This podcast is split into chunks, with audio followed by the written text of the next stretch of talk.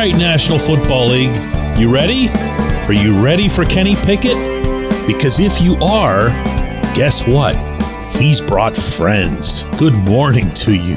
Good Friday morning from Atlanta. I'm Dejan Kovacevic of DK Pittsburgh Sports, and this is Daily Shot of Steelers. It comes your way bright and early every weekday. If you're into hockey and or baseball, I also offer daily shots of Penguins and Pirates where you found this. Steelers 24, Falcons 0.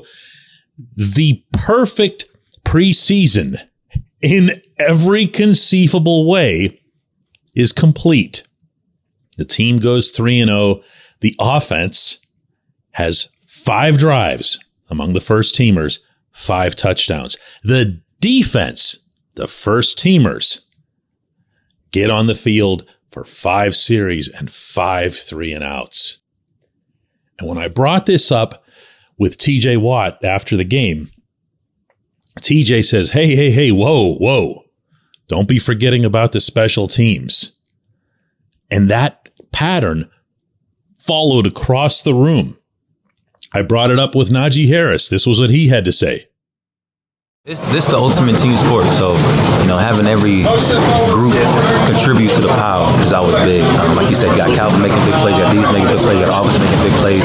We just got to find you know a way where we can't you know get too big hurt or we don't get carried away with all things. We got to know that you know from here on out this is real. You know um, this is going to count towards the season, and we're, and we're trying to we're trying to go far this year. So you know just chop wood, carry water. Ultimate team sport, he says. Yeah, yeah, I would I would say that that's a fair assessment to make. I'm sure there's people in other sports who would disagree with it, but guess what?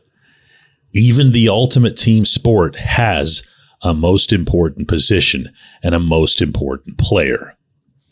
And that on this team is the franchise quarterback. And my goodness, my friends, I know, I know these games don't matter. The outcomes definitely don't matter. But when you see your quarterback out there going 4 4 for 86 yards, two of those completions being bombs of 33 and 35 yards to Diontae Johnson and George Pickens, respectively. And George has to do this ridiculous contortion thing and then spins around in midair trying to wave the ball at the cone and almost gets it instead settles for just being at the Atlanta one. And you see this quarterback going headfirst into the one thing you guys will recall because I brought this up on yesterday's show that I wanted to see from this offense was to take those deep shots. Remember why I wanted to see them? Because they've been doing them in practice. They've been doing them at St. Vincent. They've been doing them on the South Side. They're pretty good at it, but they'd yet to put it into play in one of these preseason games. So what's Kenny do? Boom! Way out to Diontae. Boom! Way down the field to George. And each one was perfect, as were the catches, as were the follow throughs. And with that, Kenny crossed off his list, figurative list, the last remaining checkboxes that he could have had in any way, shape, or form in this preseason. And you'd better believe there are numbers to back it up 13 of 15 for 199 yards, two touchdowns, no interceptions, a perfect, a literally perfect 158.3 passer rating. He had an average of 13.2 yards per pass attempt. That's attempt, not completion. And he also was able to work the ball around to all of his potential receiving targets, including the tight ends, including the running backs. And when you add into that, that so many other things were going well around him, and I'm only talking about the offense at the moment. When you factor in that the line was blocking as well as they were, when you factor in the hard running that they were able to get, how about Najee Harris, Jaylen Warren, and Anthony McFarland all getting the rushing touchdowns in this game and finishing off drives emphatically, like it didn't take them two, three cracks. They just pounded it in. This was Kenny on the offense. Solidifying the preseason and finishing strong, um, going out there and, and, putting points on the board is really, you know, our goal. Um, went two for two with touchdowns, so that's that's always a good sign. So I got a funny story for you guys. It's related. On Jaylen's eight yard touchdown run, and I hadn't realized this in watching it live, even though the press box is right down by where he scored. As Kenny handed the ball off to Jaylen, he took maybe one extra stride back into the backfield as where his momentum was taking him. And he immediately raised his right arm in triumph before Jaylen had even hit the hole. Kenny saw the hole, and it was a big one, but there were also a few Falcons down there waiting for him near the goal line, and they got to him, and he had to overpower them for the final yard and a half. Remember? To just narrowly dive across the line to get the six points.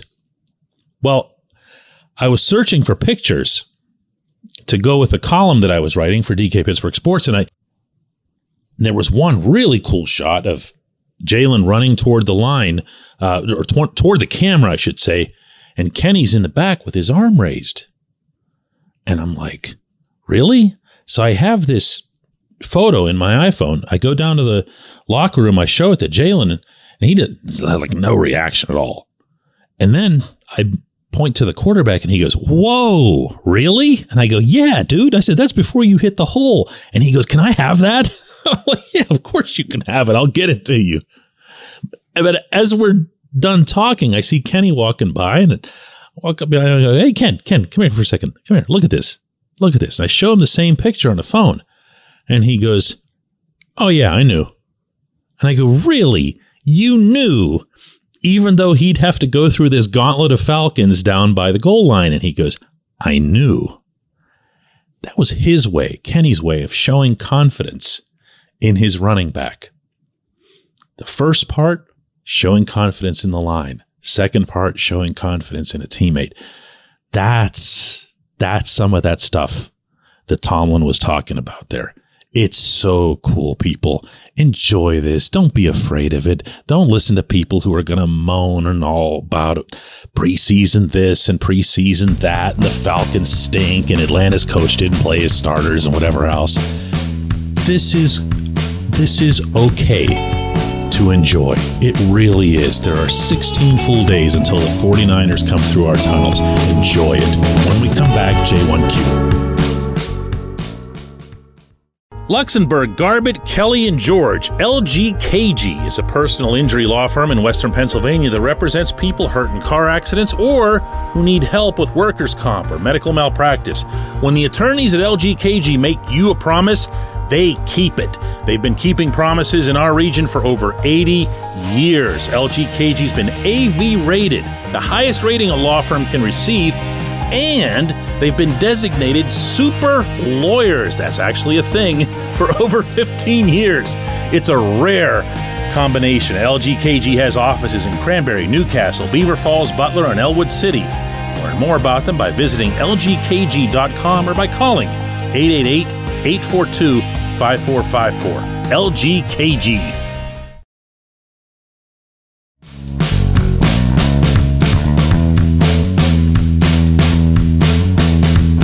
Today's J1Q comes from Matt Blair, who says, Welcome to the Peach State, DK. Do you think the Steelers can keep this preseason momentum going into their first couple of real games?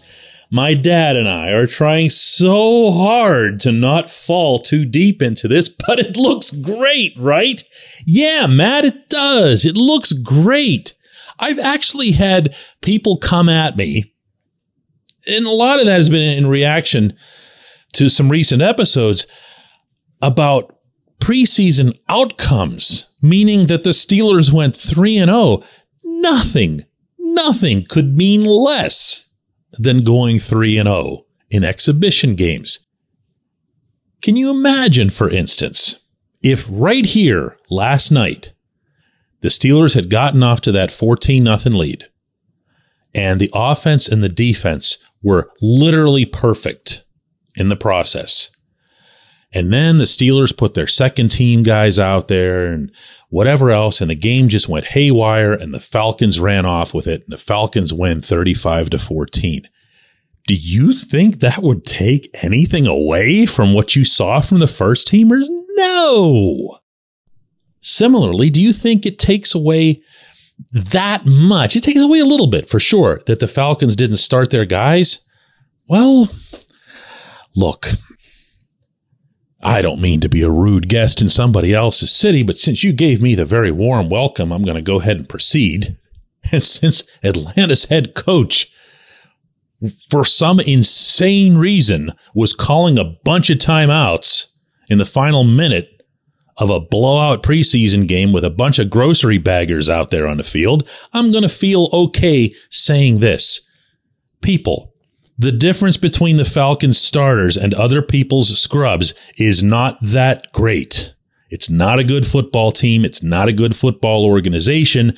And I can tell you within that beautiful stadium that they have that there's absolutely nothing to show for any significant success.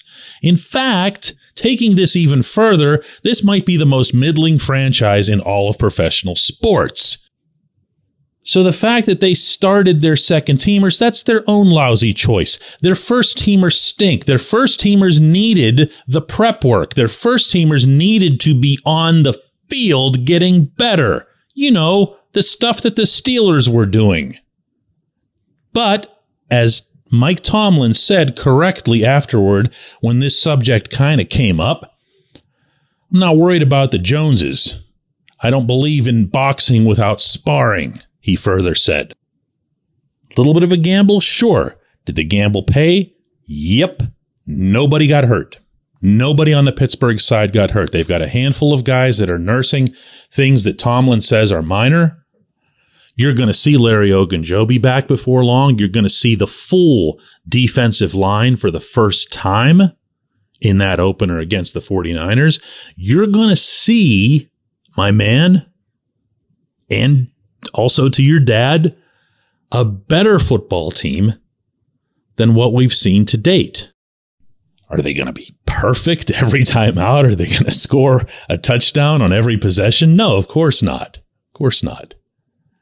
But have they made significant strides since last season when I will remind they went 7 and 2 down the stretch, so they weren't exactly terrible after the bye week they're going to be very competitive. They're going to contend.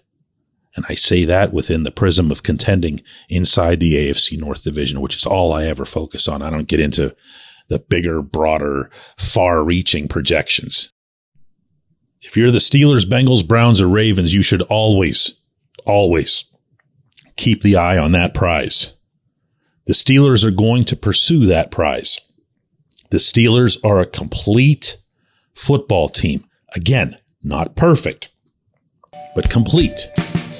And if you doubt my word on that, I've got a certain guy who wears number 90 who would take issue with that because he will bring up Calvin Austin and those punt returns. I appreciate the question. I appreciate everybody listening to Daily Shot of Steelers.